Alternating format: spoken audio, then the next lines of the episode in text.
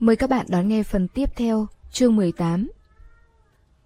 Anh ta lội qua nước trước, thẩm hề cũng không dám chần chừ. Hai người dò dẫm tới mấy con đường gần đấy, giúp đưa người bị thương tới nơi không bị ngập nước. Đến buổi trưa nước đã rút một ít, nhưng lại nhanh chóng dâng cao. Căn hộ anh có thêm hai phụ nữ và trẻ em. Thẩm hề kiểm tra cho mấy đứa bé, thấy không bị thương, bèn đưa họ đến phòng khách nghỉ ngơi. Những người này bị kẹt cứng trong nước một ngày một đêm, bảy vía đều bay hết, bật khóc nức nở, càng không tìm thấy ba hồn của mình. Có điều cũng dễ chăm sóc, chỉ cần mình ông lão là đủ. Nước ngập tầng 1 đã rút xuống, trên sàn nhà động lại bùn đất, giống như cát ở sa mạc, mùi bốc lên không dễ ngửi cho lắm. Thẩm Hề và Đàm Khánh Hạng đều không kịp tắm táp, chỉ rửa sạch mặt mũi chân tay rồi xuống ăn mì. Đây là bánh liên dung của cửa hàng bánh điểm tâm liên hương. Bà lão mở hộp ra. Cậu bà nói, đưa cho mọi người cùng ăn. Cô bỗng nhiên bừng tỉnh, anh đang ở trên tầng. Bà lão dọn dẹp nhà bếp trước, rồi lau sàn tiền sảnh, coi như thu dọn đâu vào đó. Đàm Khánh Hạng vừa ăn, vừa kể cho cô nghe về thanh mai trúc mã của Phó Đồng Văn. Trước khi đi, cô ấy muốn nên vợ nên chồng với anh, bèn lấy cớ muốn anh đến Pháp chữa bệnh để lừa anh đi. Nhưng con người Phó Đồng Văn không như vậy, giả sử cô gái ấy thật sự kiên quyết theo đuổi chí hướng, bỏ rơi anh, thì anh vẫn có thể kết hôn với cô ấy. Mỗi người sống ở một quốc gia, mỗi người tự theo đuổi lý tưởng của mình, cũng xem như một giai thoại. Nhưng cô gái ấy làm vậy không những hạ thấp bản thân mà còn coi thường lý tưởng của Phó Đồng Văn. Bởi vậy mới nói, về tâm hồn thì họ là người dưng. Kể xong, đàm khánh hạng lau mồ hôi trên trán, mỉm cười. Anh ta nên sớm nghĩ tới. Từ ngày thẩm hề cố chấp cứu người, đến đêm đó, rồi lại đến đêm nay, cậu ba phó sao có thể không đặt cô gái này ngay trước mặt mình, giữ trong tim mình. Lấp đầy bụng xong, vì bà lão thúc giục nên cô đi tắm nước nóng. Nước trên đường thật sự rất bẩn, mang theo hàng trăm thứ rác và bùn. Nước trong bồn tắm được thay hai lần, cuối cùng cô mới cảm thấy sạch sẽ. Thẩm hề không có quần áo thay, bà lão bèn lấy quần áo con gái mình để lại đưa cho cô. Hàng nút áo nho nhỏ, từ cổ chạy qua ngực đến bên sườn eo. Cô cài vào, nhận ra rất thú vị. Giống như bộ áo váy ngày xưa, nhưng cũng không giống lắm. Con gái già lấy một hoa kiều, phụ nữ hoa kiều rất thích mặc kiểu này. Bà lão cười nói. Áo hơi rộng nhưng thoạt nhìn rất hợp với cô. Thẩm hề rời khỏi phòng tắm, có phần ngượng nghịu nhìn khắp căn phòng. Không có ai, đi đâu rồi ư? Giày da của thẩm hề đã ngâm trong nước nên cô đi giày của con gái bà lão giúp việc. Giày rộng, gót nhỏ làm cô đứng không vững. Cô mở cửa, bước ra ngoài, tìm người. Bỗng nhìn thấy Phó Đồng Văn đang bế một bé trai để thay quần cho bé. Anh ngồi trên cái ghế nhỏ, chân dài, lại mặc âu phục cắt may khéo léo.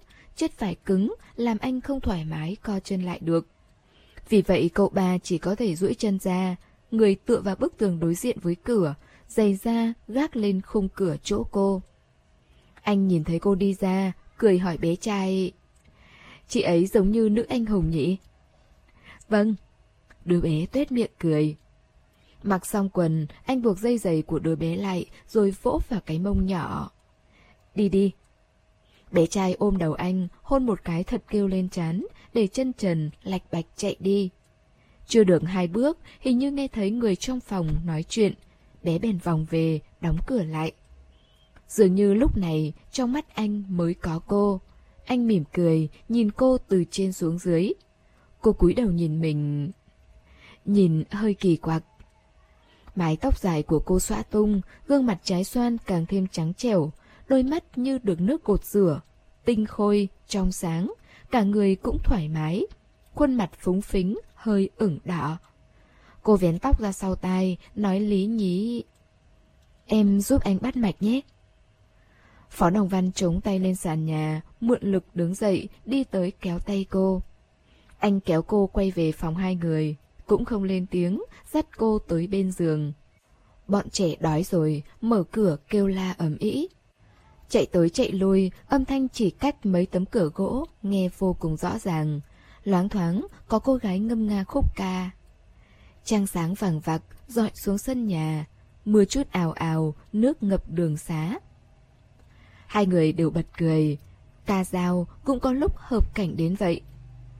Họ như đang đi trên con đường huyên náo, bốn phía xung quanh đều là người với người. Bao nhiêu đôi mắt đang nhìn chằm chằm vào họ. Hôm qua hát đến đoạn nào rồi, còn nhớ không? Anh hỏi.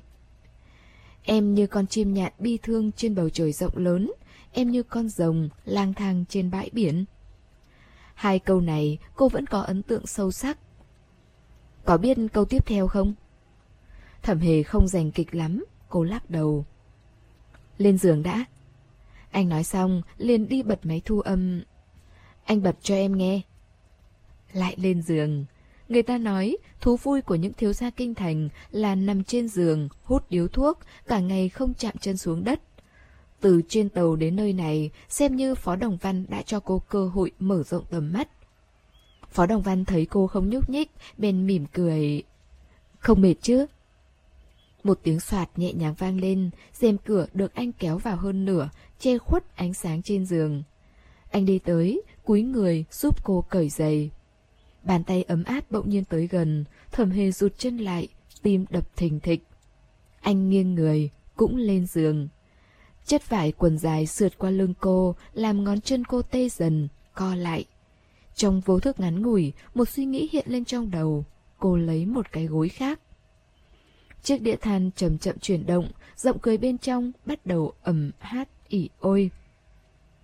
Em như con cá mắc câu, em như con thuyền mất lái, lênh đênh trên sóng.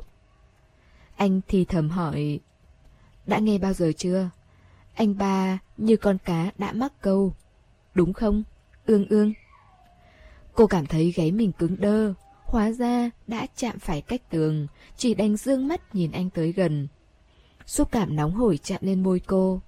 Anh không gấp gáp, không vồn vã thưởng thức cánh môi cô, mà chỉ dịu dàng đặt một nụ hôn lên đó. Nụ hôn ướt át ấy như đẩy cô vào biển sâu, không trọng lượng, không sức lực mà chìm xuống. Không có oxy, trước mắt đều là nước. Bọn trẻ bên ngoài, cô đẩy anh ra. Anh ba có chừng mực. Anh cười, bàn tay cởi cúc trên cổ áo sơ mi của mình, Ga trải giường vướng víu, cuốn lấy người cô và chân cô như mặc thêm một lớp áo. Anh hôn cô như đang ăn trái vải. Bóc vỏ, hút nước rồi ăn trọn thịt quả trắng trong. Sao người đàn ông này lại có nhiều cách hôn đến vậy? Quảng Châu tháng 7 cuốn thêm một lớp vải, rất dễ ra mồ hôi. Lưng anh nhanh chóng ướt đẫm, mồ hôi thấm qua áo sơ mi, nóng hổi. Anh nói, cứ như thế này với anh thôi, đừng bằng lòng với người khác nữa. Anh nói tiếp, bằng lòng với người khác sẽ không tốt bằng anh đâu. Anh lại cười, em nói gì với anh ba đi chứ? Cô gái trẻ trong sáng không chịu nổi trêu ghẹo, mặt thoát cái đỏ bừng. Cho đến khi được anh ôm trọn vào lòng, lăn trên giường, người như không còn là của mình nữa rồi. Người trong lòng đã gột rửa hết lớp trang điểm, chỉ còn lại gương mặt mộc. Dù mưa gió không thành, nhưng da kề da, môi kề môi, tình trong như đã, mặt ngoài còn e. Trăm lần vỗ về, ngàn nỗi yêu thương. Cuối cùng khi tỉnh táo lại, mồ hôi đã được anh lau khô. Anh xuống giường, đi lấy cho cô cốc nước nóng để cô uống cho đỡ khô họng. Cô uống xong, anh lại cúi đầu thưởng thức cánh môi cô, như quả hạnh ngọt ngào mọng nước. Môi lưỡi hai người cuốn quýt, cuối cùng anh dụ dỗ cô đáp lại mình. Chiếc địa tử lặp đi lặp lại, cứ 7-8 phút thì chuyển sang bài hát mới. Ngay đến cuối, không còn âm thanh nào. Thơm quá! Đến giờ cô mới ngửi thấy, chắc không phải mình bị đê mê bởi mùi hương ấy chứ. Tìm đường ở dưới tầng, mang một ít lên thử. Anh thấp giọng nói, nghịch cúc áo trên cổ cô, chán kề sát chán cô, nhìn thẳng vào mắt cô. Thẩm hề lúng túng, muốn nhắm mắt, nhưng lại nghĩ anh có chuyện muốn nói. Trên quần áo cô đang mặc có hoa văn chìm, bồng bềnh trong căn phòng mờ tối. cô hơi cử động người, hoa văn trên ấy lại biến thành hình khác. Anh ngắm một lát rồi lên tiếng. Có vài câu. Anh nói, em nghe. Vâng. Trước đây người nhà em làm cách mạng, tuy Triều Thanh đã suy tàn, nhưng phái Bắc Dương và đảng cách mạng luôn không đội trời chung. Thẩm gia vẫn còn kẻ thù. Vì vậy, trừ khi anh và Khánh Hạng, em tuyệt đối không được nói cho người thứ ba về thân thế của mình. Thẩm hề đáp vâng một tiếng. Điều này cô hiểu. Ở New York, cô vẫn luôn kín miệng. Anh nói tiếp. Ở bên ngoài, người muốn lấy mạng anh rất nhiều, em phải giấu kín chuyện của chúng ta. Anh ba không muốn làm bùa đòi mạng của em. Ngày ấy, chân lận quang phỉ nhổ phó đồng văn, cô vẫn còn nhớ. Người đàn ông hát kịch trên tàu đó, cô cũng vẫn nhớ. Câu này không phải anh dọa cô. Thẩm hề gật đầu. Thấy anh không nói gì thêm, cô hoảng hốt. Còn gì nữa không ạ? Ngón tay anh đè lên mí mắt cô. Nghỉ ngơi một lát đi, anh gọi xe kéo, trước khi trời tối phải đi rồi. Thẩm hề ôm gối, tựa vào anh, nhắm mắt lại. Trước khi trời tối, nước đã rút xuống khá nhiều. Phó Đồng Văn để lại tiền cho đôi vợ chồng già, để họ đưa cho mấy người phụ nữ và trẻ em không quen biết trong phòng kia. Thẩm hề sắp phải đi, nhưng vẫn túm hai bên ga giường, muốn vuốt phẳng lại. Cô luôn cảm thấy những nếp nhăn trên ấy rất khả nghi. Sự xấu hổ, lúng túng của cô lọt vào mắt Phó Đồng Văn lại vô cùng đáng yêu. Khi thẩm hề sắp ra ngoài, anh còn vứt quần áo cô thay lên giường. Lại lộn xộn, lại quay về tình trạng ban đầu. Đến bến cảng, trời đã tối mịt, mặt trăng nằm trong mây mù, rất nhỏ, ánh sáng cũng ảm đạm. Những ống khói trên tàu nhả từng luồng khói đen xì. Trong con mắt của cô, ánh trăng như bị nuốt chửng, khác hẳn khung cảnh cô từng thấy hồi bé. Ngày xưa sai rồi, trăng sáng chỉ có ở cố hương trong lòng và trong mộng. Quản gia mừng rỡ khi thấy ba người quay về trước lúc tàu nhổ neo, nói bằng tiếng Anh rằng họ còn lo lắng nếu hành khách không về kịp thì không biết phải gửi hành lý đến đâu. Phó Đồng Văn không để lại địa chỉ ở Quảng Châu. Phó Đồng Văn bị kẹt lại trong căn hộ ở Quảng Châu mà đôi vợ chồng già không có thói quen đọc báo nên anh không đọc được báo chí trong nước. Lên tàu anh tắm rửa qua loa hỏi quản gia mấy tờ báo, đến bong tàu riêng đọc. Lâu ngày không đọc tiếng Trung, anh không bỏ sót chữ nào. Trong báo, người trí thức mắng viên thế khải giả nhân giả nghĩa, lòng muông dạ thú, cử hành tế trời, cùng Nhật Bản ký kết 21 điều nhục nước mất quyền. 21 điều này đều được công bố trên báo. Từng dòng đập thẳng vào mắt, từng chữ đâm thẳng vào tim. Phó Đồng Văn đọc mà tim đập thình thịch, lòng ngực quặn đau khó thở. Trong quán trà ở thập tam hàng, anh đã nghe loáng thoáng được vài câu, nhưng chưa kịp tìm hiểu sâu. Lũ đã ập đến cản bước chân. Bây giờ từng dòng, từng cột hiện ra chi tiết, vượt quá sức tưởng tượng của anh. Thế nhưng nực cười là anh còn nói lý lẽ với thành viên hội đồng quản trị của công ty DuPont ở trên tàu. Thẩm hề thấy sắc mặt của anh xấu đi, thấy anh khó chịu câu mày lại. Nhưng không dám đi tới giật tờ báo trong tay anh, đành phải nhìn đàm khánh hạng, xin giúp đỡ. Được rồi, bão lũ cậu còn vượt qua được, đừng vì mấy tờ báo mà mất phong độ như thế. Đàm khánh hạng khuyên nhủ. Ánh mắt phó đồng văn nặng nề, anh cười chào phúng, im lặng không nói gì. Nhưng khói mù mà tờ báo mang tới vẫn bao phủ dày đặc giữa họ, cho đến ngày cuối cùng của hành trình. Trên bong tàu, Thẩm Hề đã thu dọn gọn gàng vali của mình, chuẩn bị xuống tàu cùng những hành khách khác. Phó Đồng Văn quần áo thẳng thớm đứng bên cạnh cô, dưới chân anh là ba chiếc vali, một to, hai nhỏ. Lát nữa người trên tàu sẽ giúp họ chuyển xuống dưới. Để che giấu tai mắt người khác, họ sẽ chia ra để xuống tàu, mỗi người một ngả. Phó Đồng Văn vân về điếu thuốc trong tay, anh đã đưa địa chỉ và chìa khóa căn nhà ở Thượng Hải và cả bức thư mình viết cho cô. Ba tháng nữa, anh sẽ sắp xếp người tới đón em. Rời xa tổ quốc lâu như vậy, lúc đi và lúc về khác biệt trời vực. Anh không thể mạo hiểm để cô ở bên cạnh mình. Năm đó anh cố gắng cứu cô, không phải để cô bây giờ trải qua nguy hiểm vì anh. Anh muốn cô có cuộc sống mới của riêng mình. Sợi thuốc lá mảnh rẻ màu nâu rơi xuống bong tàu, đậu trên giày da của anh và cô. Thẩm hề đáp vâng, cổ họng như bị thứ gì đó chặn lại, không biết phải nói gì. Phó Đồng Văn nhìn thời gian trên đồng hồ quả quýt, rồi lại nhìn cô. Từng giây từng phút trôi qua, thời khắc chia tay đang ở phía trước. Đồng hồ là đồ vật phân biệt thời gian tỉ mỉ, để bạn cảm nhận rõ ràng từng giây đang trôi qua trước mắt. Gần nhau đến thế, đầu gối hai người kề sát bên nhau, nhưng không làm gì cả. Phó Đồng Văn nhét điếu thuốc lá đã nát bấy vào túi quần. Giả như anh ba chết, sẽ có cách để em biết. Anh nói. Đây là câu cuối cùng của anh trong ngày hôm ấy. Dòng người đông đúc, thẩm hề chật vật sách vali, mang theo sách, quần áo và dụng cụ phẫu thuật cá nhân từ nước Mỹ về, chen chúc trong đám hành khách để xuống tàu. Cô giống như một du học sinh bình thường từ nước ngoài trở về, mặc bộ váy liền thân thịnh hành và đi giày cao gót, hòa mình vào biển người. Mỗi bước đi, trái tim lại xe thắt. Cô muốn ngoái đầu nhìn, nhưng chưa kịp thì đã bị người phía sau đẩy xuống tàu. Phó Đồng Văn thấy Thẩm Hề đã xuống tàu, bèn trở về phòng nghỉ ngoài trời ở trên bong tàu chung. Tựa người vào tường, móc từng sợi thuốc lá đã nát bấy trong túi quần ra, ném vào trong gạt tàn màu vàng. Một phút, hai phút, cho đến phút thứ ba, anh đã hết sạch kiên nhẫn, không móc nữa, phủi sạch vụn thuốc trên tay. Không nữa à?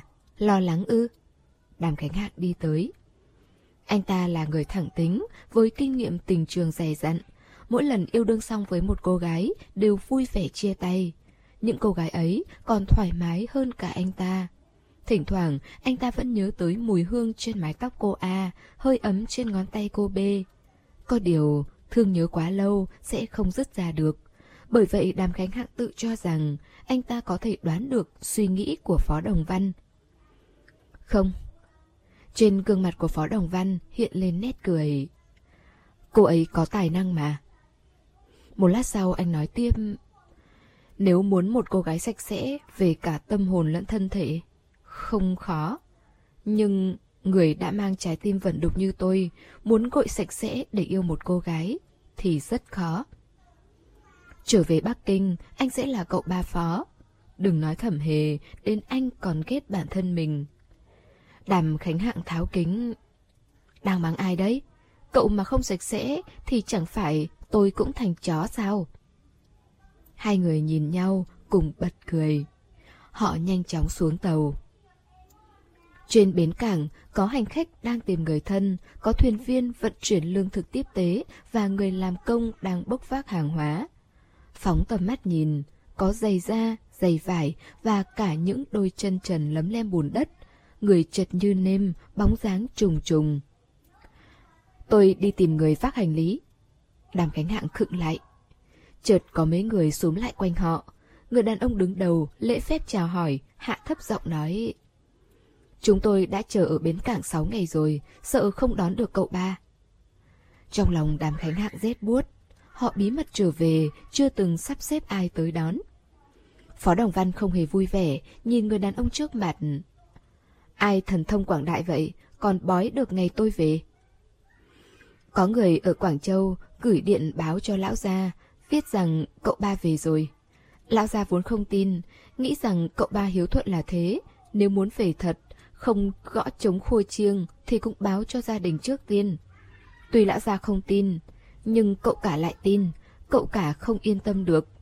Mấy tháng nay Thượng Hải bài trừ hàng Nhật, rất nhiều người đảng cách mạng nhân lúc loạn lạc cấy rối. Cậu cả lo cậu ba gặp phải đám ấy, nên gửi điện khẩn cho tôi, dặn chúng tôi đến đón cậu ba, bảo vệ cậu an toàn về Bắc Kinh. Ồ, Phó Đồng Văn để ý thấy tay gã luôn giấu trong ống tay áo. Vừa khéo đấy, người đang ở Thượng Hải. Gã cười cười. Không thể không nói, đúng là vừa khéo, tôi đang ở Thượng Hải làm việc cho cậu cả. Bàn tay giấu trong ống tay áo, cầm một khẩu súng. Thật ra từ hai tháng trước đã bắt đầu có người canh giữ trên các bến cảng cả nước, chờ Phó Đồng Văn. Đã để mất dấu ở Quảng Châu rồi, nếu ở Thượng Hải mà không đón được nữa, lúc về cũng khó ăn nói với người ta. Đám người ấy canh gác chặt chẽ ở bến cảng 6 ngày, sợ chuyến tàu cập bờ sớm để vuột mất Phó Đồng Văn. Người đàn ông nọ chỉ mong Phó Đồng Văn nghe lời. Nếu anh làm ầm ĩ lên, họ cũng không biết có nên nổ súng hay không. Cậu cả đã bí mật giận dò. Nếu cậu ba cố chấp, nhân cơ hội cho một phát súng đi luôn. Nhưng Phó Đồng Văn mà chết, bọn gã cũng không sống được. Dù lão gia nhà họ Phó không bảo họ chôn theo thì họ cũng phải tự sát bảo vệ chủ để che giấu suy nghĩ đê hèn của cậu cả. Thời đại này chủ tớ hiểu nghĩa liêm sỉ gì gì đó đều không quan trọng bằng mạng sống. Gã thật sự không muốn nổ súng. Phó Đồng Văn bật ho, rút chiếc khăn màu trắng trong túi quần tây ra, đặt dưới mũi, che kín miệng. Tiếng ho trầm thấp, một lúc sau anh mới dịu đi. Cậu ở bên cậu cả bao lâu rồi? Gã cung kính trả lời. Mấy năm rồi ạ, nhưng vẫn chưa có tư cách vào nhà chính. Phó Đồng Văn cười cười. Vậy à, chuẩn bị áp giải cậu ba về thế nào? Gã tỏ vẻ sợ sệt, khom người đáp. Cậu bà cứ nói đùa, cậu cả đã bao chọn hai khoang tàu hỏa, dặn chúng tôi phải cẩn thận bảo vệ cậu. Cậu cả cũng lo cậu ba đi đường vất vả. Phó Đồng Văn cười mỉa. Thật có tâm. Bầu không khí trầm lặng, một giây như được kéo dài thành một canh giờ, một ngày, một năm. Cuối cùng Phó Đồng Văn gấp khăn tay lại, cất đi. Cẩn thận khi chuyển hành lý của tôi, bên trong đều là đồ sứ cả. Vỡ nửa cái, các cậu cũng đừng mong sống. Đồng nghĩa là anh đồng ý trở về. Tảng đá trong lòng người đàn ông nọ rơi xuống, gã lập tức đáp. Cậu ba yên tâm. Có người chạy ra khỏi cánh cổng gỗ để kêu xe vào. Rất nhanh, một chiếc xe hơi màu đen chạy qua cánh cổng gỗ, dừng trước mắt anh. Phó Đồng Văn không nói thêm gì, bước lên xe. Ở New York, cha đã gửi điện báo dục anh về nước. Đại Tổng thống viên muốn xưng đế, nhà họ Phó chắc chắn phải dốc sức ủng hộ. Anh là người duy nhất sống bên ngoài, cũng là người có thể làm mọi chuyện. Cha sợ anh phá hủy tương lai của gia đình nên vội vã gọi anh về trước khi xảy ra việc lớn. Ông cụ muốn giam lỏng Phó Đồng Văn để anh không làm ảnh hưởng đến nhà họ Phó. Anh cả lại đang nhăm nhe vào gia sản, chắc chắn sẽ mượn cơ hội này để dằn mặt anh. Trong nhà bây giờ chia năm xẻ bảy thế nào, anh cũng không rõ. Phó Đồng Văn gối đầu ra phía sau, hai bên huyệt thái dương âm ỉ đau, ánh sáng màu đen chập chờn trước mắt. Anh láng má nghe thấy, Đàm Khánh Hạ cũng lên xe, hỏi mình có khó chịu ở đâu không. Anh lắc đầu, không trả lời. Mệt không muốn nói thêm một chữ. Địa chỉ căn hộ khi ấy Phó Đồng Văn đưa cho cô, chỉ cần nhìn một lần là nhớ. Bên ngoài bến cảng, cô đọc địa chỉ cho phu xe kéo tay nghe bây giờ mới biết nơi đó nằm trong tô giới. Khi xuống tàu là 4 giờ, lúc đến đầu ngõ, trời vừa tối. Thẩm hề xách vali đi vào con đường nhỏ hẹp, thấy hai họ gia đình đang ăn cơm tối ở bên ngoài. Bóng đèn điện treo trên cây cột trước cửa, mấy con mũi đang bâu xung quanh, không hề làm người nhìn khó chịu. Ngược lại còn cảm thấy nơi đây mang đậm hơi thở đời thường. Thẩm hề đứng trước cửa xác định số nhà. Chính là đây rồi. Nắm cửa cũng phủi đầy bụi. Cô gái, đây là nhà của cô ư? Một bác gái đang rửa bát hỏi. À, vâng. Cô ậm ừ trả lời. Chưa từng thấy cô bao giờ. Nơi này đã lâu không có người ở, thẩm hề lấy chìa khóa ra. Dù sao cũng phải mở cửa, nếu như không mở được, có lẽ cô sẽ bị coi là kẻ trộm. Chìa khóa tra vào ổ, lúc đầu hơi trúc chắc nhưng nhanh chóng trượt vào tối cuối. Chắc hẳn đã lâu không được sử dụng nên khóa đã dì xét. Cô vặn chìa khóa, nhẹ nhàng đẩy cửa ra. Trong nháy mắt, mùi ẩm mốc sọc tới. Bác gái ấy như chỉ mong đến lúc này, đi tới gần nở nụ cười. Tôi đã nói mà, lâu lắm rồi, người nhà để lại cho cô hả? Vâng, cháu vừa mới về nước, cũng là lần đầu tới đây. Cô cười khẽ đáp. Bác gái vốn là người nhiệt tình, lập tức chào hỏi, đun nước nóng cho cô, giúp cô quét dọn phòng ốc. Mấy người phụ nữ nhàn rỗi sống gần đây, nghe thấy tiếng ồn ào, cũng tới giúp đỡ. Thẩm hề bỗng gặp được những người hàng xóm niềm nở, đứng như trời trồng, ngượng ngùng nhìn họ bận rộn. Cuối cùng nhớ ra ai mới là chủ nhân ở đây, bèn nhanh chóng hòa vào đám người dọn dẹp. Cô để vali vào một góc trong cánh cửa ấy, lấy miếng rẻ cùng mọi người lau dọn căn nhà, nhân tiện tham quan một vòng. Tầng 1 là phòng bếp, có một căn phòng chất đống đồ linh tinh. Tầng 2 là phòng ngủ, chiếc giường đôi lớn, có cả sofa, đồ đạc đều dùng vải phủ lên. Trong góc là phòng vệ sinh, rất nhỏ nhưng có bồn tắm. Lên trên nữa là ban công, hình như cũng là nơi chất đồ. Căn nhà tuy nồng mùi mốc meo, nhưng ngăn kéo và tủ quần áo đều rỗng, nên dọn dẹp không vất vả lắm. Bốn năm người phụ nữ, thêm cả cô, trong một tiếng đã dọn đâu vào đấy. Thẩm hề đặt rể lau xuống, lập tức ra đầu ngõ, mua điểm tâm kiểu Tây về tặng cho mọi người, rồi cúi sạp người nói cảm ơn, ân cần khách sáo, đáp lại lòng hiếu kỳ của mọi người, còn mệt mỏi hơn cả dọn dẹp nhà cửa. Khi về đến phòng, trời đã tối đen, trong phòng chỉ có một chiếc giường, không có chăn ga gối đệm, không thể ngủ được. Muộn thế này không kịp mua đồ dùng, may mắn có thể nằm trên sofa chợp mắt. Thẩm hề mở vali, lấy một chiếc áo khoác mùa đông ra, phủ lên sofa. Cô ấn tắt đèn, ngửa người, nằm lên ghế. Mùi ẩm mốc vẫn sộc vào mũi. Tuy đang ở trong thành phố phồn hoa bậc nhất cả nước, hơn nữa còn ở tô giới. Nhưng mùi này làm thầm hề nghĩ mình đang nằm trên đồng không môn quạnh, giữa đống đổ nát. Ngày mai chắc chắn cô sẽ kéo sofa này đến bên cửa sổ để phơi cho mùi ẩm mốc bay đi. Cô nghĩ mãi, tính mãi, suy nghĩ dần bay xa, bay đến một người. Đồng Văn. Lúc này suy nghĩ hỗn độn, cô hoảng hốt ngỡ rằng mình vẫn đang ở trên tàu. Sáng sớm hôm nay, Phó Đồng Văn vẫn còn ở bên cô. Sau bữa sáng, anh đưa cô đến phòng nghỉ chung chỉ dành cho hàng khách ở khoang hạng sang. Trong phòng không có ai, ba người phục vụ lười biếng thì thầm nói chuyện, uống cà phê bên cửa sổ. Khi họ bước vào, một người đàn ông trung niên mắt xanh đang chơi piano. Nhìn quần áo ông ta thì không phải nhạc công, giống như đang tự tìm niềm vui. Ông ta nhìn thấy Phó Đồng Văn thì rất vui, dùng tiếng Pháp chào hỏi. Phó Đồng Văn khẽ giới thiệu cho Thẩm Hế biết đây là người bạn anh làm quen ở trên tàu. Thành viên hội đồng quản trị công ty DuPont. Thẩm Hề cảm thấy quen quen khi nghe thấy công ty này. Anh nhìn ra thắc mắc của cô, liền giải thích. Chính là công ty mà lái xe đã nhắc đến trong buổi tối chúng ta từ New York đến bến cảng. Ồ, ra là vậy. Công ty sản xuất đạn dược mà các nữ thợ may tới đó làm. Phó Đồng Văn trò chuyện với ông ta mấy câu, người nọ mỉm cười nhìn thẩm hề rồi chơi một bản nhạc khác. Anh nhờ anh ấy đánh cho em nghe bản Dreaming of Home and Mother. Phó Đồng Văn thầm thì bằng tiếng Trung. Anh nói rằng tôi sắp phải tạm chia tay với bạn gái, muốn tặng cô ấy bản nhạc này. Khúc nhạc nước Mỹ được sáng tác trong nội chiến Mỹ. Từ trước đến nay, thầm hề chưa nghe thấy bao giờ. Anh nói tiếp, một vị tiên sinh họ Lý đã viết lời chung cho khúc nhạc này. Hôm qua cũng ở đây, anh nghe một người khách mới lên tàu nhắc tới, nên học thuộc rồi tặng em. Ca khúc đã được phổ lời chung, tên là Tiễn Biệt. Âm điệu đơn giản, giọng hát lanh lành. Anh dạy, cô học. Là hỏi anh nay đi khi nào về, lúc về đừng lưỡng lự. Hay là một vò rượu đục vui bằng hết, đêm biệt ly lạnh lẽo.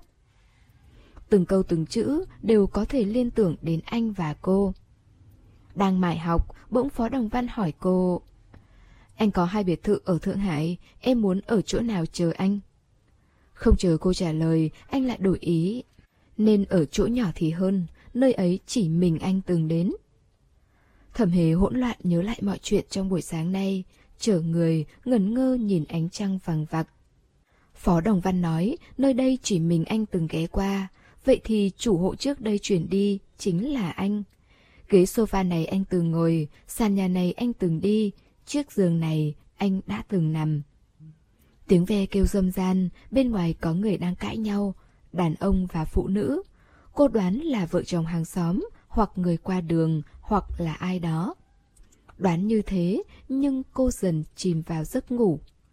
Hình như hai bên tai vẫn văng vẳng tiếng piano. Anh đang dạy cô. Hỏi anh nay đi khi nào về, lúc về đừng lưỡng lự.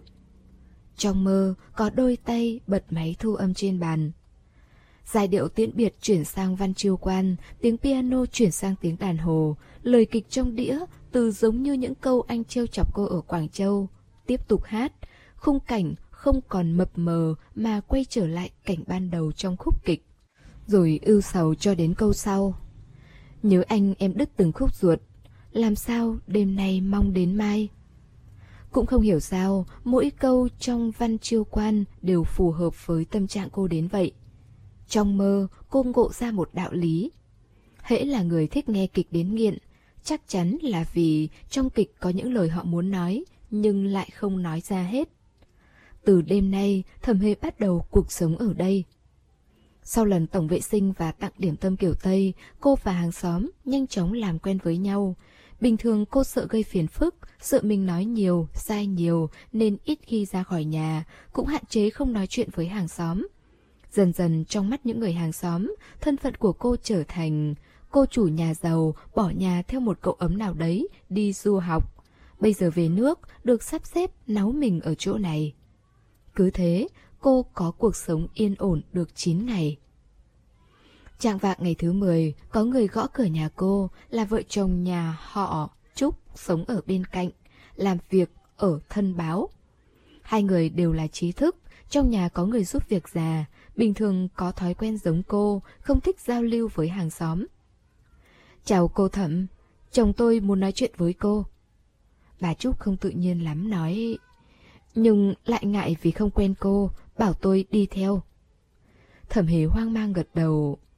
Vâng, mời vào nhà ạ. Cô đưa hai người vào căn phòng ở tầng 1.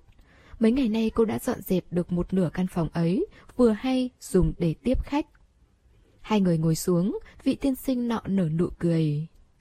Cô thẩm, cô vừa mới về nước, nhưng đã từng nghe chữ vàng cứu nước chưa? Chân không ra khỏi cửa một bước thì nghe ở đâu chứ? Cô lễ phép lắc đầu. Trúc tiên sinh, mong chú giải thích cho cháu biết. Là thế này. Vị tiên sinh ấy nói, đầu tiên là một vị trí sĩ yêu nước xây quỹ để cứu nước tại tờ thân báo của họ. Mỗi người quyên góp một phần mười tài sản của mình. Người này khởi xướng, nhận được sự hưởng ứng rất lớn của xã hội. Lúc đầu là hội thương nhân ủng hộ, sau đó các tầng lớp trong xã hội bắt đầu quyên tiền. Trúc tiên sinh nói xong, đưa sấp báo giày trong tay cho thẩm hề. Ngân hàng Trung Quốc đã thu được 25.000 đồng bạc chỉ trong 5 ngày. Ở thời đại mà một người có mấy trăm đồng tiền tiết kiệm là có thể đi du học, thì đây đúng là một số tiền không nhỏ. Thẩm hề nghe người nọ nói, có nữ công nhân ở xưởng dệt đã quên hết số tiền tích góp trong nhiều năm của mình. Có những đứa bé mang theo ống heo đến, ngay cả cô nhi viện cũng tiết kiệm tiền ăn, quyên góp cứu nước. Thậm chí ở Từ Châu, một người lính đã giải ngũ sau khi quyên góp hết gia tài, đã tự sát trước mắt mọi người để tỏ ý chí, hô hào nhân dân đồng lòng cứu nước. Trúc tiên sinh tháo kính xuống, xúc động nhìn thầm hề. Cô cầm tờ báo, trên đó chính là bài báo viết về việc này. Cô thẩm, cô đừng để ý. Bà Trúc giải thích. Ông nhà tôi thấy cô là du học sinh về nước, lại có một căn hộ ở Thượng Hải. Chắc cô đã hiểu, chúng tôi đều là người thuê nhà, còn cô đã có nhà riêng. Do vậy, ông ấy muốn nói với câu chuyện này, hy vọng có thể ảnh hưởng đến cô và người trong gia đình, ủng hộ nhiều một chút. Quả thật đã làm phiền cô rồi. Không sao ạ, cháu cũng rất muốn tìm hiểu những chuyện này. Cô nhận ra bà Trúc đang xấu hổ, bên an ủi. Ở nước ngoài, mỗi ngày du học sinh đều nói thế.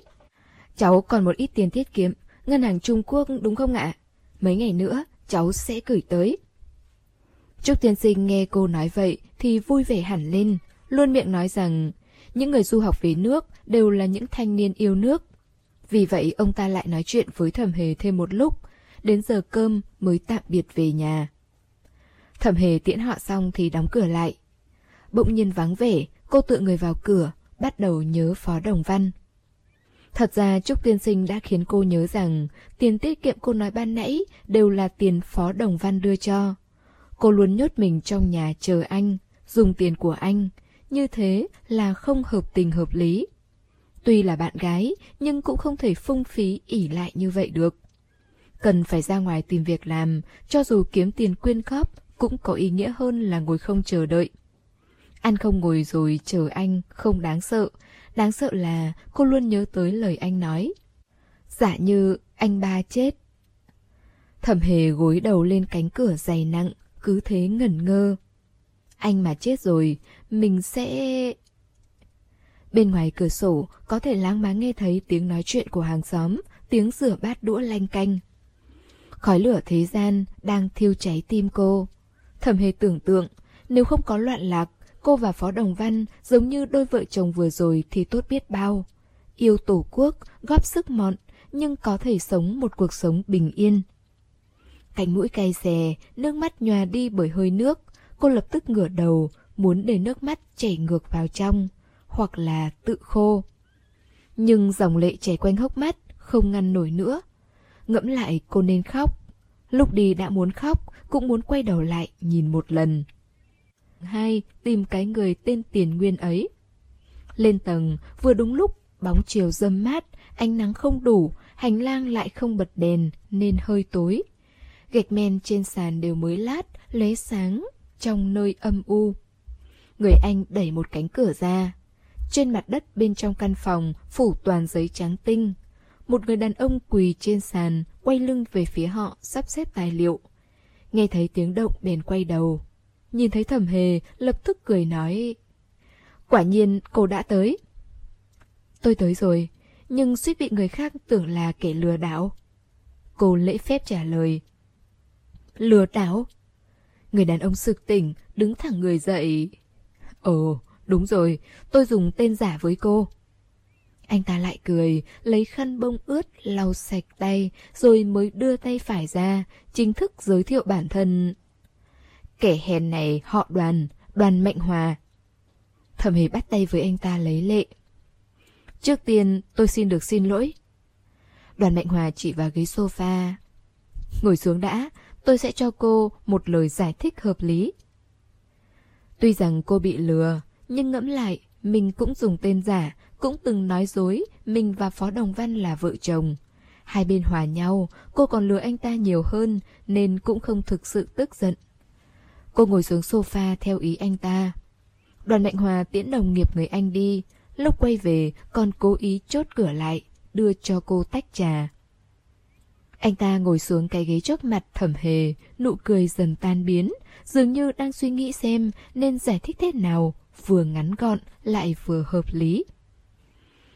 Trên chuyến tàu ấy, vị tiên sinh bên cạnh cô thẩm bị bệnh tim khá nặng, mang thân phận du học sinh, hơn nữa còn là họ phó, nhà ở thành Bắc Kinh. Tôi đoán anh ta chính là cậu ba phó, đúng không? Thẩm hề khẽ nhếch môi đáp. Nếu anh muốn hỏi dò về anh ta, tôi xin phép đi luôn ngay bây giờ. Đoàn mệnh hòa lắc đầu. Nghe tôi nói đã, tôi giấu tên thật của mình bởi vì đoán anh ta là Phó Đồng Văn.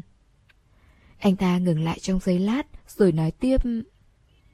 Thật ra tôi và nhà họ đoàn có quan hệ thân thích. Đoàn Kỳ Thụy. Chắc cô nghe thấy cái tên này rồi. Đoàn Kỳ Thụy sinh năm 1865, mất năm 1936, là một quân phiệt và chính khách quan trọng của Trung Quốc cuối thời Thanh và đầu thời dân quốc. Ông từng đảm nhiệm vị trí chỉ huy trưởng quân đội Bắc Dương và là đại tổng thống tạm quyền của chính phủ Trung Hoa Dân Quốc ở Bắc Kinh trong giai đoạn 1924-1926. Cánh tay đắc lực của đại tổng thống viên, thẩm hề thẳng thốt. Vậy xem ra, nhà anh ta và nhà họ phó đều thuộc phái quân Bắc Dương, cùng phe cùng phái với nhau, hà cớ gì lại làm như không quen biết. Tôi rất sợ chuyện mình ở Thượng Hải bị gia đình biết được. Họ vẫn nghĩ tôi đang ở nước ngoài nghiên cứu chuyên sâu. Đoàn Mạnh Hòa cười đầy bất lực. Vì vậy tôi mới nói dối các cô. Cô Thẩm, xin lỗi. Anh về nước không thông báo cho người nhà ư?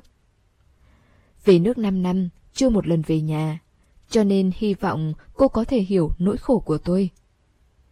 Lời này rất nặng nề, thẩm hề khẽ lắc đầu. Tôi không tức giận, đoàn tiên sinh không nói xin lỗi mãi thế. Vậy tốt quá. Nào, giờ đến lượt cô, cô thay đổi ý định muốn đến nhân tế sao? Cũng không hẳn. Vậy thì... Anh ta cười tủm tỉm nhìn thẩm hề. Tại sao? Tôi chỉ có 3 tháng ở Thượng Hải, muốn tìm việc làm nên đến đây tự tiến cử. Cô nhìn đống giấy chất cao như núi trên sàn, trên đó là tiếng Anh. Anh cần trợ lý không? Một trợ lý là sinh viên y khoa, thông thạo tiếng Trung lẫn tiếng Anh. Trung y cũng biết sơ sơ. Đoàn Mạnh Hòa đôi phần cảm thấy bất ngờ, nhưng rất vui vẻ. Đương nhiên. Anh ta chỉ đống giấy cao ngất ngường về túi tài liệu trên sàn. Tôi đang phát sầu vì mấy thứ này. Chắc cô là thiên thần được ông trời phái xuống cứu tôi rồi. Trên sàn là bệnh án và ghi chép sau phẫu thuật mà các khoa lưu trữ lại. Vì nhân tế sắp chuyển tới tòa nhà mới, nên những tài liệu này được lôi ra phải sắp xếp lại từ đầu. Viện trưởng vốn muốn giao cho nhóm bác sĩ điều trị, nhưng người trong bệnh viện đã thiếu, đến thời gian làm việc còn không đủ, nào có ai rảnh rang mà sắp xếp tài liệu tồn động. Bởi vậy, vấn đề nan giải này được vứt cho đoàn Mạnh Hòa vừa mới đến Thượng Hải. Ở Thượng Hải, một người vừa biết tiếng Anh vừa biết y học là nhân tài khó tìm. Dù tìm thấy, thì người ấy cũng muốn làm bác sĩ, chứ không phải là trợ lý và thư ký chuyên lo tài liệu. Vậy mới nói, thẩm hề chính là thiên thần. Thiên thần đến cứu anh ta. Ở đây có tài liệu của khoa xương không? Thẩm hề cảm thấy rất hứng thú. Thời gian 3 tháng không đủ làm một nghề tử tế, nhưng công việc này vừa hay lại phù hợp. Có lẽ cô phải thất vọng rồi. Cho đến hôm nay, trong nước vẫn chưa có bệnh viện Tây Y nào có chuyên khoa xương. Đoàn Mạnh Hòa mỉm cười giải thích. Người dân vẫn tin vào Trung Y hơn. Hóa ra là thế. Cô hiểu rất rõ, kinh nghiệm lâm sàng là tài nguyên quan trọng nhất. Vì vậy những bệnh án này cũng rất quý báu với cô. Kinh nghiệm lâm sàng đều ở đây là những giáo trình bổ ích nhất Thẩm Hề vui vẻ nhận công việc này cũng là công việc đầu tiên trong cuộc đời của cô. Và cô không muốn lãng phí cơ hội có được ở bệnh viện nhân tế. Sau khi được đoàn Mạnh Hòa đồng ý, mỗi ngày cô đều mang một ít giấy tờ về nhà. Nhưng chỗ không hiểu thì ngày hôm sau mang tới bệnh viện hỏi. Làm như vậy, ban ngày cô vẫn còn thời gian đi theo bác sĩ người Anh thực tập ở khoa ngoại, chẩn đoán hoặc thăm phòng bệnh nếu như không có chuyên khoa xương thì khoa ngoại cũng không quá lệch hướng với những gì cô học ở New York. Và lại ở nhân tế, không ít bác sĩ phải luân chuyển các khoa khác nhau. Đoàn Mệnh Hòa nói anh ta từng làm việc ở khoa nội, khoa ngoại và khoa nhi, thậm chí là khoa sản. Lần chuyển phòng ban sẽ giúp bác sĩ hiểu sâu hơn về y học lâm sàng. Anh ta giải thích như vậy. Trong đống tài liệu có rất nhiều bệnh án từ mấy mươi năm trước, nét chữ viết ngoáy. Đoàn Mạnh Hòa bàn bạc với cô, hy vọng cô chịu khó sao chép lại một bản để người khác tiện đọc. Không lo, anh lo tìm mực đi, cô nhận lời. Vậy nên tháng 8 năm 1915, bầu bạn lâu nhất bên cô mỗi tối không phải là Phó Đồng Văn mà là cây bút máy anh tặng. Một buổi tối, lọ mực đã cạn nhưng vẫn còn nửa trang giấy chưa sao chép xong. Cô muốn làm xong rồi mới ngủ nên đi khắp nhà tìm mực. Nghĩ bụng anh từng sống ở đây thì chắc hẳn có văn phòng phẩm. Đồ đạc phó đồng văn đều được xếp trong một góc ở tầng 1, hòm gỗ không khóa, mở thử hai cái, đều là sách. Trong tủ cô tìm thấy mấy quyển nhật ký, là món đồ rất riêng tư. Thẩm hề không nhìn nhiều, để nguyên vị trí, rồi tìm góc bên phải chiếc tủ, thoáng nhìn thấy sấp thư. Phong thư phía trên cùng có mấy dòng chữ xinh đẹp viết bằng kiểu chữ tiểu khải.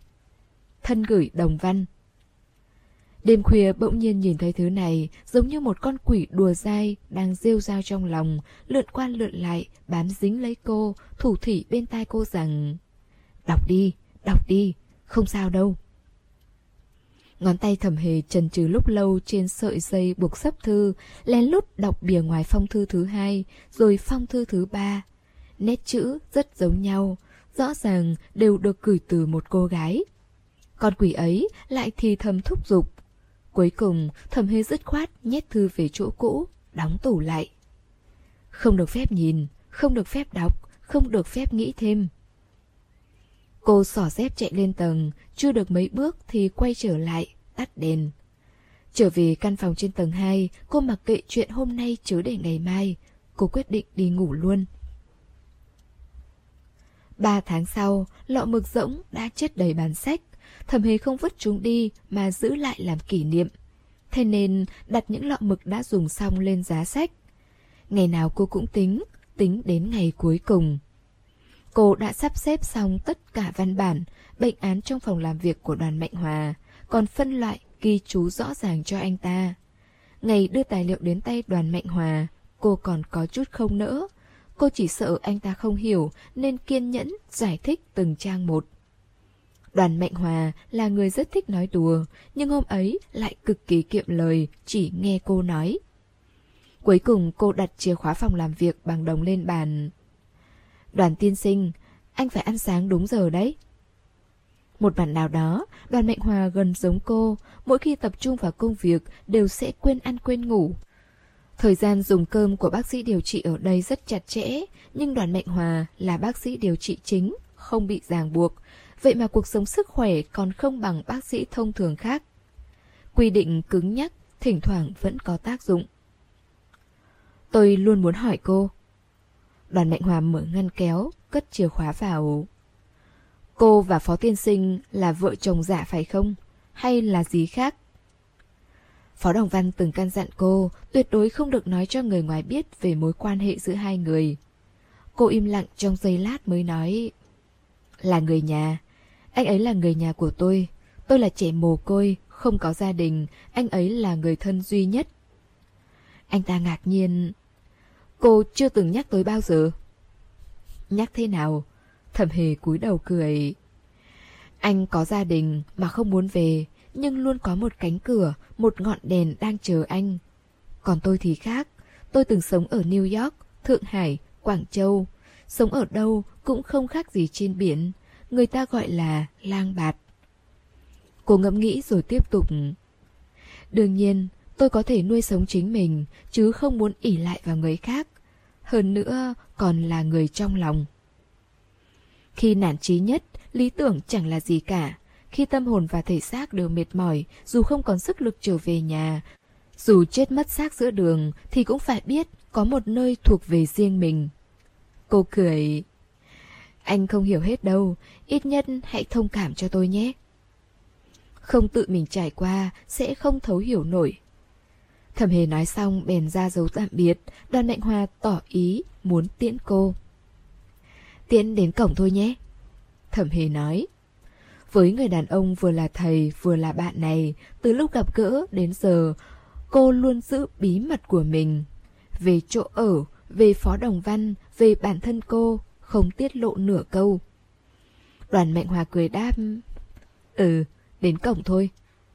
Anh ta nói được làm được, không nuốt lời, đưa cô đến cổng bệnh viện, thì dừng chân, Bên trái cổng bệnh viện có bà lão bán hoa ngồi xổm trên nền đất. Bên chân đặt cái giỏ, phía trước trải tấm vải thô màu xanh da trời. Từng nụ hoa nho nhỏ được xếp ngay ngắn trên tấm vải. Mỗi nụ hoa đều dùng sợi dây mảnh buộc lại. Hoa rành rành, hoa lan trắng, mỗi bông năm xu tiền Tây. Bà lão hỏi trong gió thu. Tiên sinh, mua một bông tặng cô ấy nhé. Đoàn Mạnh Hòa trầm ngâm, rút ví ra. Thẩm hề sợ anh ta tốn kém, nhanh chóng đếm năm đồng xu rồi đặt lên tấm vải, cầm một bông hoa lan trắng lên. Cô từng thấy bà Trúc cài loài hoa này trên cúc áo dọc vạt áo. Khi đi đến gần, mùi hương say đắm lòng người. Nhưng bây giờ đang cuối thu, trên người mặc áo khoác to sụ, không tiện cài lên vạt áo. Vì vậy cô cầm bằng ngón trỏ, nắm hờ trong lòng bàn tay. Làm vậy, trên đường về có thể giữ lại mùi hoa lan trên tay và trong ống tay áo. Mang theo mùi hương này đi gặp anh, cũng thật ngọt ngào. Thẩm hề nóng lòng về nhà, bên chào từ dã. Đoàn tiên sinh, tạm biệt. Đoàn mệnh hòa nhìn cô, không cười. Tạm biệt. Khi quay đầu bước đi, cô chợt nghe thấy anh ta cất tiếng. Mùa thu Bắc Kinh lạnh, cô mặc phong phanh quá. Thẩm hề ừ một tiếng, bước tiếp mà không ngoảnh đầu lại. Đoàn Mạnh Hòa mặc áo khoác dạ màu đen, không cài cúc, bần thần đứng trước cổng bệnh viện hồi lâu. Cho đến khi bóng lưng cô hoàn toàn biến mất, anh ta vẫn chưa đi vào. Bà lão lẩm bẩm. Tiên sinh à, cậu nên trả tiền mới đúng. Trả tiền rồi, cô gái ấy mới hiểu tấm lòng của cậu. Hiểu thì sao chứ? Anh ta tự diễu. Có một số mối quan hệ, tốt nhất là không nên thẳng thắn. Sao mà đúng với câu Muốn nói lại thôi, muốn nói lại thôi Chỉ rằng Trời mát, mùa thu đẹp Thẩm hề về đến nhà Trời vẫn chưa tối Cô không lên tầng 2 Mà ngồi dưới tầng 1 chờ đợi Vali đã được đặt bên cửa từ lâu Sẵn sàng để bất cứ lúc nào Cũng có thể xách lên và đi Cô chống cằm Ngồi trước cửa phòng bếp Chiếc mũ rộng vành được đặt trên đầu gối trên người mặc áo khoác, dựa lưng vào cửa, vân về bông hoa lan trong tay. Nghịch một lúc, cô lại ngửi lòng bàn tay, rồi bật cười. Những ngày ở Thượng Hải, cô đã đọc rất nhiều báo, chuẩn bị rất nhiều lời để nói, đủ để trò chuyện với anh ba ngày đêm. Mới đầu, trong phòng vẫn còn ánh nắng buổi xế chiều. Lúc sau là ánh đèn bên nhà hàng xóm. Cuối cùng, chỉ còn lại ngọn đèn chưa tắt trong sân nhà đối diện. Đến khi ngọn đèn ấy tắt ngúm, xung quanh cô đều là bóng đêm. Trời tối rồi, cô ngồi bên cửa, trong lòng dâng lên nỗi chán nản không nói thành lời. Trên mặt đất là ánh trăng. Vừa đói, vừa mệt, thấp thỏm chờ từ lúc hoàng hôn đến đêm khuya. Ngón tay không buồn cử động. Cô đành phải tựa người vào khung cửa phòng bếp, nhắm mắt lại nghỉ ngơi. Không dám lên tầng, sợ mình ngủ quên mất, không nghe thấy tiếng người tới đón. Trong hốt hoảng, không gian thời gian vỡ thành những mảnh vụn nhỏ bay lượn trong đầu. Hình ảnh từ Quảng Châu quay ngược trở lại. Về đến trên tàu, về lại New York. Cuối cùng trở về ngôi nhà họ phó. Ngày hôm ấy, anh chị em họ cùng tập trung ở đại sảnh. Anh cả à, vạn việc không bằng chén trên tay, đời mấy khi thấy trăng trên đầu. Phó đồng văn của thùa ấy, phong lưu, khi nói chuyện khóe miệng còn hơi nhếch lên thành nụ cười châm biếm và dễ dúng. Từ đáy mắt lan tới tận chân mày. Thẩm hề giật mình tỉnh lại vì tiếng gõ cửa gấp gáp. Cô lật đật bò dậy, mặc kệ chiếc mũ rơi trên mặt đất. Cô xông tới mở cửa. Trong ánh nắng chói chang, người đứng bên ngoài là đoàn mạnh hòa. Anh ta vẫn mặc áo khoác dạ của ngày hôm qua, hình như vẫn chưa về nhà thay quần áo. Thẩm hề nhìn rõ gương mặt này, trong lòng nặng trĩu. Đoàn tiên sinh? Cô giả vờ ung dung hỏi Anh... sao anh biết tôi sống ở đây? Xin lỗi, trước đây tôi từng đi theo cô. Đoàn Mạnh Hòa thấp giọng hỏi Cô về nhà từ chiều hôm qua, đến giờ đã gần 20 tiếng đồng hồ. Buổi tối không nhìn thấy nhà bếp sáng đèn, cũng không thấy cô mang đồ ăn về. Có đói không? Phản ứng của thẩm hề hơi chậm, không, không đói lắm. Hôm qua cô nói phải đi rồi mà, nhưng người đến đón cô vẫn chưa tới ư. Cô đang lo lắng Phó Đồng Văn, nghe thấy câu hỏi của anh ta, trái tim bỗng run lên, vội vàng cúi đầu che giấu cảm xúc. Cô mỉm cười đáp. Tôi đâu có nói là hôm qua, có lẽ là hôm nay, thời buổi rối ren, chậm một hai ngày cũng là bình thường. Hàng xóm bên ngoài đi qua, nhìn nhìn ngó ngó bóng lưng đoàn mạnh hòa, vì đây là người khách đầu tiên đến nhà thẩm hề. Tôi có thể vào không? Đoàn mạnh hòa thấy sắc mặt cô rất kém, bèn nhẹ nhàng hỏi. Vào được không ư? Thẩm hề lưỡng lự, cô nhìn xung quanh nhà mình. Hình như không tiện lắm. Thế thôi vậy. Đoàn Mạnh Hòa cũng không làm khó cô. Anh ta mang bữa sáng tới là sandwich kiểu Tây, Mới đầu thẩm hề không nhận, nhưng anh ta nói mấy tháng trong bệnh viện thẩm hề hay đưa bữa sáng cho anh ta. Hôm nay coi như mời lại cô. Thấy anh kiên quyết, thẩm hề không tiện từ chối nữa, bèn cảm ơn, ôm túi giấy vào trong lòng. Đoàn tiên sinh, vẫn nên nói tạm biệt thôi. Được, tạm biệt. Đoàn Mạnh Hòa trả lời. Thẩm hề lịch sự gật đầu với anh ta, sau đó đóng cửa. Nói chuyện với đoàn Mạnh Hòa quá lâu, cô sức cùng lực kiệt, đứng cũng không vững. Đến tầng trên, cô cởi áo khoác ra, treo lên móc áo, rồi nằm dạp lên giường. Ăn hai ba miếng bánh sandwich xong thì kéo chăn chùm người, ngủ thiếp đi. Ba tháng là phòng tuyến tâm lý của cô. Ngày cuối cùng trôi qua, tất cả nỗi lo lắng về Phó Đồng Văn đều trào dâng. Cô vừa sợ vĩnh viễn không nhận được tin tức của anh, vừa sợ khi nhận được lại là tin anh không còn nữa. Tâm ma dày vò cô, không còn sự bình yên của ba tháng trước, càng không còn lòng tin với Phó Đồng Văn.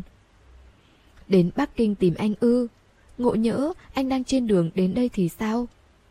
Trước kia cô nghĩ rằng dù hơn ba tháng vẫn có thể chờ đợi, nhưng đến bây giờ tâm trạng cô như kiến trên chảo nóng.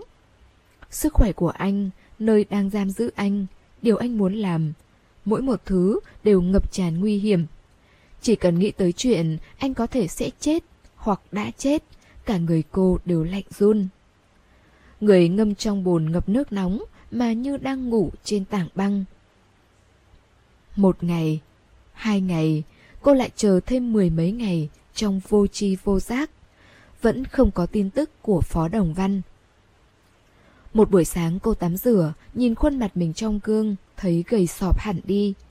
Người trong gương không còn nét bầu bĩnh trẻ con, đôi mắt trông to tròn hơn, người thật và cái bóng nhìn nhau.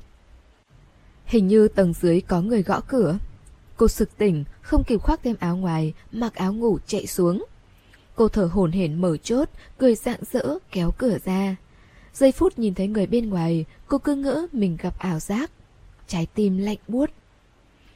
Đoàn tiên sinh Gió lạnh tháng 11 lùa vào qua cánh cửa mở toang. Lần này đoàn Mạnh Hòa không hỏi ý thẩm hề, đỡ lấy vai cô, nhường đường cho mình bước vào rồi trở tay đóng cửa. Đoàn tiên sinh, anh muốn làm gì?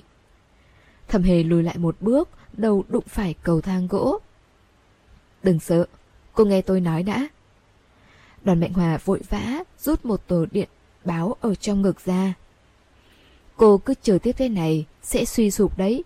Cô đã chờ trong nhà 30 ngày rồi. Liên quan gì đến anh?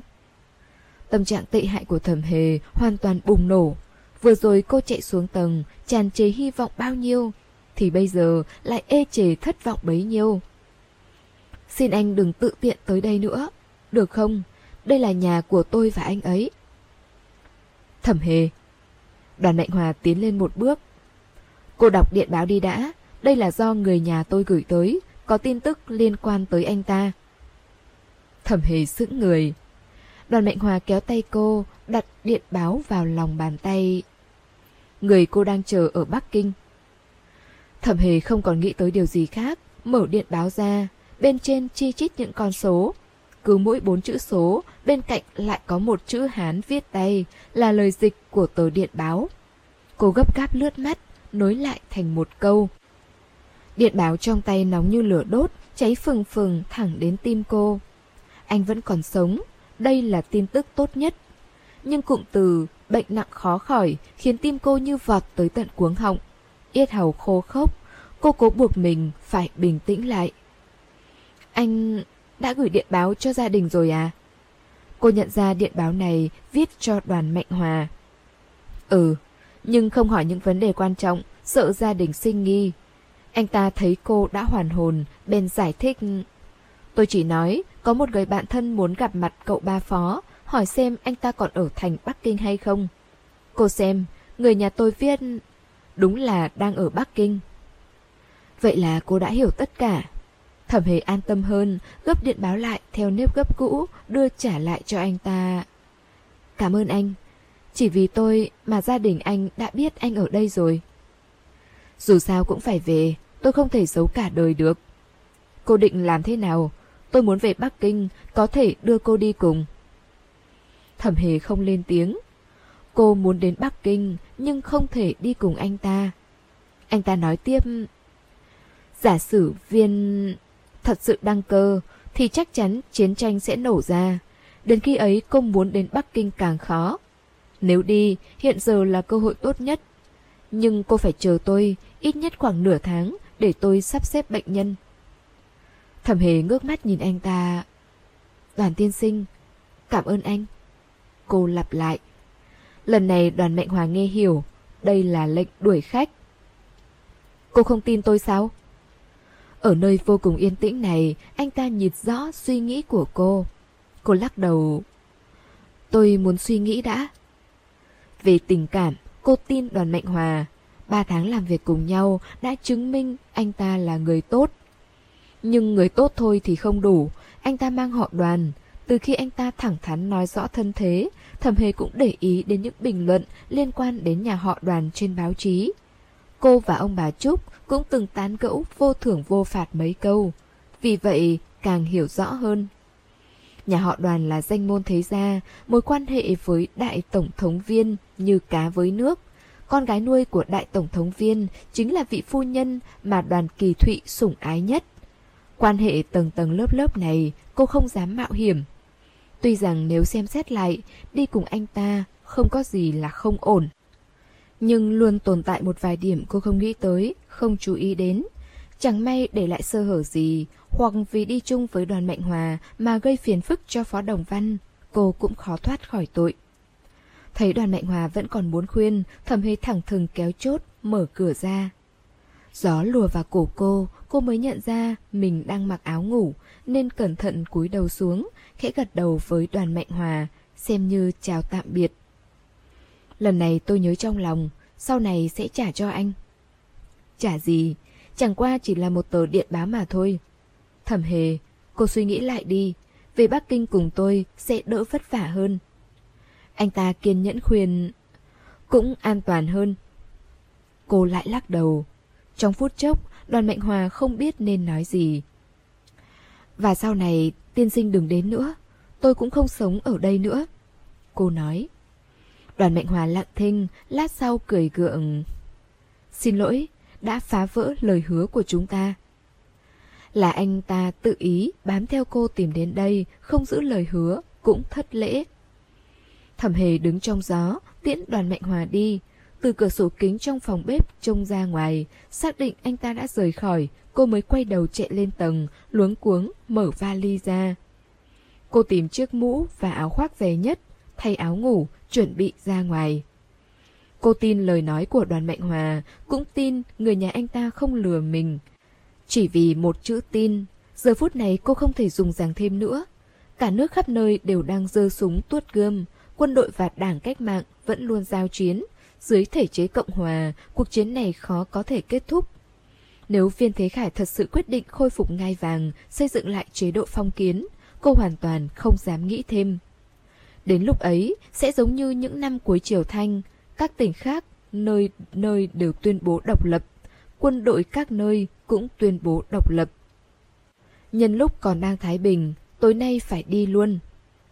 Căn nhà trước đây đã được quét dọn sạch sẽ, ngăn kéo và tủ đều trống không, đồ vật vẫn để ở vị trí cũ. Nhưng cô có thêm một phong thư, nếu như cô và Phó Đồng Văn thật sự vuột mất nhau, ít nhất anh cũng biết tin. Cô cầm bút máy lên, không tìm thấy tờ giấy viết thư nào, bèn lấy một cuốn sách trong hành lý ra. Bên trong kẹp một sấp, đều là những tờ vừa gặp đã thương mà anh viết cho cô ngày trên tàu. Cô có thói quen dùng giấy viết thư làm đánh dấu sách, nên lại đi tìm một cuốn sách khác. Nằm cùng với mấy tờ giấy trắng là địa chỉ căn nhà ở Thượng Hải anh viết vội cho cô. Khi ấy không để ý, giờ mở ra mới biết tờ giấy này được gấp rất khéo. Tờ giấy viết thư được gấp làm ba, mặt trước gấp một, mặt sau gấp một. Mặt trước viết địa chỉ, mặt sau viết hai hàng chữ ngắn ngủi. Thân trao non sông, trái tim gửi em. Tâm tư đôi bên, hai ta thấu hiểu. Cổ họng nghẹn lại, câu chữ đâm thẳng vào trái tim cô, làm tay cô run lên. Thẩm hề đọc lại từng chữ, dường như lúc này anh đang ngồi trước mặt cô, thảnh thơi gấp giấy, đưa cho cô. Cô hết mở rồi lại đóng bức thư trong tay, hai ngón tay nhẹ nhàng, miết theo nếp gấp. Cô không nghĩ được điều gì khác nữa, trong đầu tràn ngập hình bóng anh. Cô ngồi ngẩn ngơ 10 phút mới tỉnh táo lại. Cô tìm một tờ giấy trắng ở trong sách, mở lọ mực ra, trải tờ giấy lên bàn, ngồi ngay ngắn viết. Anh ba Thấy chữ như thấy người nếu như anh nhìn thấy phong thư này thì em và anh đã để lỡ nhau. Một người bạn giúp em hỏi thăm tin tức của anh, nói rằng anh vẫn ở Bắc Kinh. Em muốn đến Bắc Kinh gặp anh. Bệnh của anh và cả thế cục hiện giờ, em không thể đợi thêm được nữa. Em sợ chiến tranh nổ ra, chúng ta Bắc Nam chia ly, thời cuộc khó lường. Nếu như đã để lỡ nhau, em sẽ ở Bắc Kinh chờ anh, chỉ cần anh vẫn ở nhà họ phó, em sẽ có cách tìm. Còn nữa, căn nhà này đã bị người ngoài phát hiện do em không cẩn thận. Đi một ngày đàng, học một sàng khôn, sau này em sẽ chú ý hơn. Thư viết vội vàng, mong anh lượng thứ. Ương ương, ngày mùng 4 tháng 11. Đặt bút viết, muôn vàn tâm tư nặng nề, nhưng quá vội vã, nói không hết. Thẩm hề gấp bức thư vào, lòng thấp thỏm lại mở ra, xé đoạn ký tên bên dưới đi. Cẩn thận một chút, không để lại tên thì hơn. Cô chọn lọ mực rỗng ở trên giá sách, chặn lên tờ giấy, đóng cửa sổ lại, sợ gió lùa qua khe cửa vào thổi bay giấy nên chặn thêm một lọ mực nữa.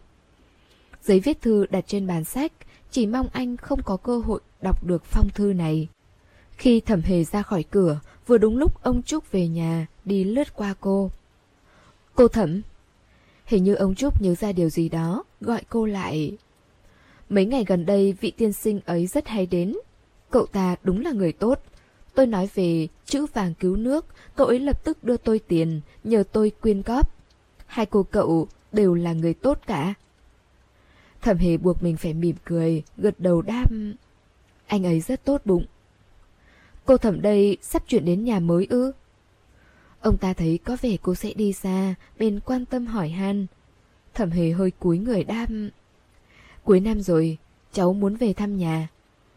Lần trước được nghệ sĩ sắp xếp chạy trốn tới phương Bắc, lần này thì khác, cô phải tự mình lo liệu.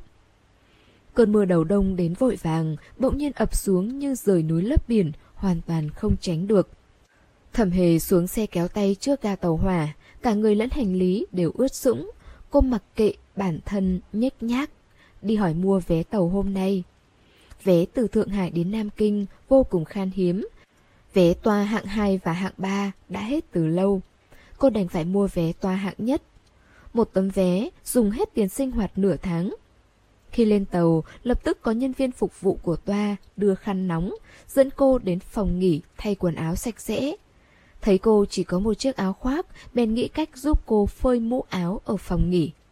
Khi được hỏi có muốn đến phòng ăn kiểu phương Tây dùng bữa hay không, cô không nỡ tiêu thêm tiền, bèn nói dối mình đã ăn no rồi, để bụng đói, ngồi tới sáng.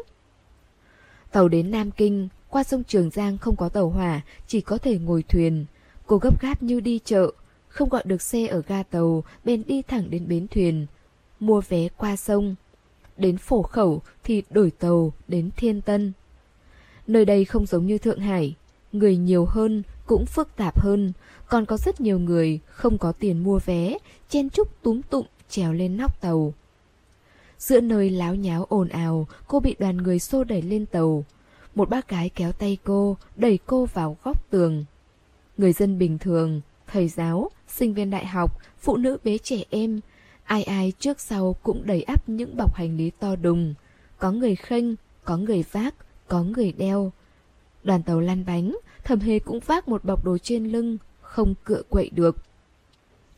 Hơi thở của hàng trăm người động trên cửa sổ kính và vách khoang tàu, những giọt nước nho nhỏ chảy xuống, thấm ướt mu bàn tay cô. Giống như cái cảnh cô chạy nạn nhiều năm về trước. Khi ấy cô còn nhỏ, được hai người đàn ông xa lạ bảo vệ, chen chúc trên cửa tàu. Cả chặng đường không nói, không cười, cũng không khóc. Ai gặp còn tưởng cô bị người nhà bán đi. Tới Thiên Tân, cô lại đổi tàu đến Bắc Kinh.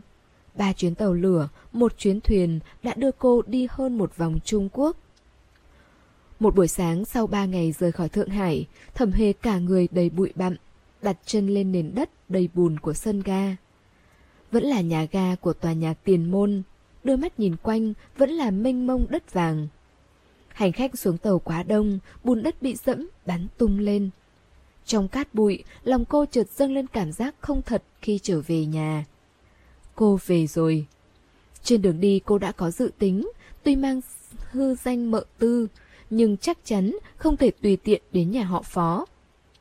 Phó Gia và Phó Đồng Văn là hai chuyện khác nhau. Giả như liều lĩnh xông vào, không biết sẽ gây thêm rắc rối gì. Buộc phải tìm người giúp đỡ. Cô suy đi tính lại, chỉ có một người thích hợp. Trên tàu, Phó Đồng Văn và Đàm Khánh Hạng đều nhắc tới một người. Phó Đồng Thiện, cộng hai phó. Theo kế hoạch này, trước tiên thẩm hề đến trước cổng nhà họ phó, tìm hai phu kéo xe đang đứng chờ bên ngoài, nhét cho họ ít tiền, hỏi thăm về cậu hai phó. Cô lấy được tin tức rất có lợi, cậu hai chưa bao giờ rời khỏi Bắc Kinh. Buổi trưa hàng ngày sẽ ra khỏi nhà, đến đêm khuya mới về. Giờ đang là buổi sáng, cô không lỡ mất người. Thẩm hề đứng ngoài con ngõ nhỏ cạnh cổng nhà họ phó, đặt vali bên bức tường gạch, ngồi trên vali dựa lưng vào tường, kiên nhẫn ngóng trông cánh cổng họ phó đối diện, cắm xào chờ nước. Khoảng đến buổi trưa, cậu hai phó mặc áo khoác dài màu cho, bước ra ngoài. Phía sau còn có hai tôi tớ đi theo. Thẩm hề từng gặp anh ta, nên khi thấy gương mặt ấy cô vẫn nhận ra được. Nhưng ngoài dự liệu của cô, bên cạnh anh ta còn có người làm. Nếu cứ đánh liều bước tới, lỡ như bị người làm nhận ra, thì phiền phức to. Cô đứng nhìn từ xa, bất giác lui về phía sau. Cậu hai lên chiếc xe hơi màu đen, chiếc xe nhanh chóng vút đi. Bên cạnh anh ta luôn có người, rốt cuộc phải chờ đến lúc nào. Phu kéo xe buổi sáng đã lấy của cô một viên đại đầu. Thấy thẩm hề đã chờ cả buổi, trông có vẻ như muốn gặp người yêu mà không dám bước tới, bèn tốt bụng gợi ý. Nếu cô muốn gặp cậu hai, thì tôi chở cô đến một nơi, hàng ngày cậu hai đều ở đấy. Sau đó phu xe thốt ra cái tên Ngõ Yên Chi. Thẩm hề hoàn hồn, vội vàng xách vali lên đáp. Được, bây giờ đi luôn. Phu xe thét to một tiếng, kéo xe đưa cô chạy về phía tiền môn. Đi qua nhà hát, quán trà, quán rượu, cuối cùng dễ vào một con ngõ, đứng lại trên cổng một tứ hợp viện. Một đại viện gần như chiếm nửa con ngõ, bên ngoài túm tụm phu kéo xe. Tấm biển treo ngoài cổng viết, thì hoa quán. Cậu hai ưng tiểu tô tam nơi này, ngày nào cũng tới. Phu xe giải thích. Thẩm hề nói cảm ơn, giải bước vào cửa tứ hợp viện. Trên bức tường xây làm bình phong phía trước có đề chữ, thoạt nhìn có vẻ giống nhà của dòng dõi thư hương. Một người làm, đứng chờ ở cửa thùy hoa, thấy một cô gái ăn mặc giản dị, nhuộm gió bụi đường dài, bước vào, thì vô cùng ngạc nhiên. Cô đây là... Người làm muốn hỏi có phải cô đến nhầm chỗ rồi không, nhưng lại nhận ra điều này không thể. Ngọ Yên Chi là nơi nào, cả Bắc Kinh đều biết. Tôi tìm người. Thẩm hề lấy bút ra, viết tên lên tấm vé tàu rồi đưa cho người nọ. Làm phiền anh đưa cái này cho cậu hai phó. Tìm cậu hai ư? Người nọ không đoán được lai lịch của thẩm hề nên không dám sơ suất. Mời cô đi theo tôi. Người làm dẫn thẩm hề qua cửa thủy hoa. Đây là kiểu tứ hợp viện, ba sân, một nhà ngang. Qua cửa thủy hoa, trong xương phòng bên phải có tiếng cười đùa. Người làm và cô hầu đều đang bận rộn. Nhìn thấy thẩm hề, ai ai cũng tò mò. Người nọ nói, cô tới tìm cậu hai. Mọi người đều cúi đầu cười, dường như đều đoán là nợ tình nợ duyên. Người làm ấy đưa thẩm hề đến xương phòng bên trái. Cô chờ chút nhé. Ngồi ở đây, tim cô treo lơ lửng, chỉ sợ nhìn thấy điều gì không nên nhìn. Trước khi gặp Phó Đồng Văn, Hoa Yên Quán cô ở là kỹ viện thấp kém nhất. Phụ nữ nơi đó, phần lớn đều là hoa tàn nhụy giữa. Họ cũng đê mê thuốc phiện, cùng tâm sự trò, trò chuyện và giải quyết tất cả nhu cầu của khách tới. Thỉnh thoảng cô đi qua, có thể thấy con nghiện cởi đai quần, lột phát quần áo của cô gái hầu thuốc, dùng sức tiến vào, mạnh đến nỗi giường ván gỗ kêu cót két. Lần đầu tiên nhìn thấy, cô còn sợ hãi. Sau đó đến New York học y. Trong tiết học giải phẫu, lần đầu tiên được nhìn thấy cấu tạo cơ thể đàn ông. Cô còn liên tưởng đến lần đó, mặt đỏ phừng phừng, bị giáo sư trêu mấy câu. Đến năm thứ hai, có kinh nghiệm từ những tiết học chuyên ngành, thêm Uyển Phong và bạn học người Âu Mỹ chỉ vẽ, cô mới thoáng hơn một chút. Nhưng hiện giờ... Cô khép hai chân, cúi đầu nhìn giày, kiên nhẫn chờ. Cách một khung cửa sổ, có người đang hát Tô Tam, bị giải, áp giải. Một màn kịch nổi tiếng trong Ngọc Đường Xuân. Đúng lúc đến câu Vị nào đến Nam Kinh xin chuyển bức thư cho tam lang của thiếp. Nói rằng Tô Tam này đoàn mệnh. Kiếp sau, thiếp xin nguyện làm châu làm ngựa báo đáp. Người trong lời hát là Tam Lang, người cô đang tìm là anh ba. Tô Tam trong kịch tìm người đưa tin cho Tam Lang, cô ở ngoài kịch cũng đang tìm người báo tin. Có một cô hầu vào, châm lư hương, đưa khăn nóng để cô lau tay. Cô nương nhà tôi hát hay không? Cô bé đoán cô là hồng nhan chi kỷ của cậu hai, nên cố ý nói... Bao nhiêu người tới, chỉ để nghe một màn kịch này thôi đấy. Thẩm hề lơ đễnh, đáp ừ một tiếng. Cô kiên nhẫn chờ màn kịch này hát xong. Cuối cùng, rèm cửa cũng được vén lên. Cậu hai phó bước qua bậc cửa, đôi mắt sau cặp kính, nhìn cô chăm chú. Thẩm hề lập tức đứng dậy. Cậu hai. Một cô gái đi sau anh ta, buông rèm xuống. Cô gái ấy có đôi mắt dài, hai mí, khí chất thanh nhã, khôn tả. Mặc bộ áo và váy, nếu không sẽ rất giống một nữ sinh tân thời. Nụ cười dịu dàng, mang theo cốt cách con nhà thư hương. Thẩm hề đoán đây là tiểu tô tam mà phu kéo xe đã nói. Em theo tôi vào đây làm gì? Cậu hai cười. Người của cậu ba, đương nhiên em muốn nhìn tận mắt. Cô gái nọ cười điềm đạm. Cậu hai phó không cho cô gái nói thêm, khuyên cô ấy ra ngoài. Chỉ còn cô và cậu hai, anh ta lại quan sát thẩm hề. Mọi người đều nói, chú ba ra nước ngoài để tìm cô, nhưng khi về lại không đưa người theo. Tôi còn tưởng họ nói linh tinh. Xem ra cậu ấy không qua được ải mỹ nhân này rồi. Anh ta ngồi xuống. Nói đi, sao lại tìm tôi? Em nghe nói anh ấy bị bệnh, muốn gặp anh ấy. Cậu hai phó trầm ngâm. Chuyện này tôi không giúp cô được. Em sẽ không làm phiền anh ấy. Chẳng qua em và anh ấy đã hẹn sẽ gặp nhau. Hiện giờ ngày hẹn đã qua từ lâu. Hơn nữa còn nghe nói anh ấy đổ bệnh. Cực chẳng đã mới đến xin cậu hai. Cô vội nói. Không ngờ anh ta lặng thinh. Thẩm hề thẳng thốt, sợ rằng sẽ nhận được tin anh bệnh tình nguy kịch. Anh ấy bị bệnh thật sao? Đúng là đổ bệnh thật, nhưng bệnh nặng đến mức nào thì khó nói. Cậu hai phó im lặng hồi lâu mới đáp. Từ khi cậu ấy về, không ai được gặp, tôi cũng không. Các bạn thân mến, chúng ta vừa đón nghe phần tiếp theo của bộ truyện 12 năm kịch cố nhân của tác giả Mạc Bảo Phi Bảo. Xin cảm ơn tất cả các bạn đã luôn dõi theo và ủng hộ kênh truyện. Để ủng hộ kênh, quý vị có thể để lại bình luận cũng như chia sẻ hoặc có thể ủng hộ tài chính trực tiếp về các địa chỉ đã được ghi ở phần mô tả.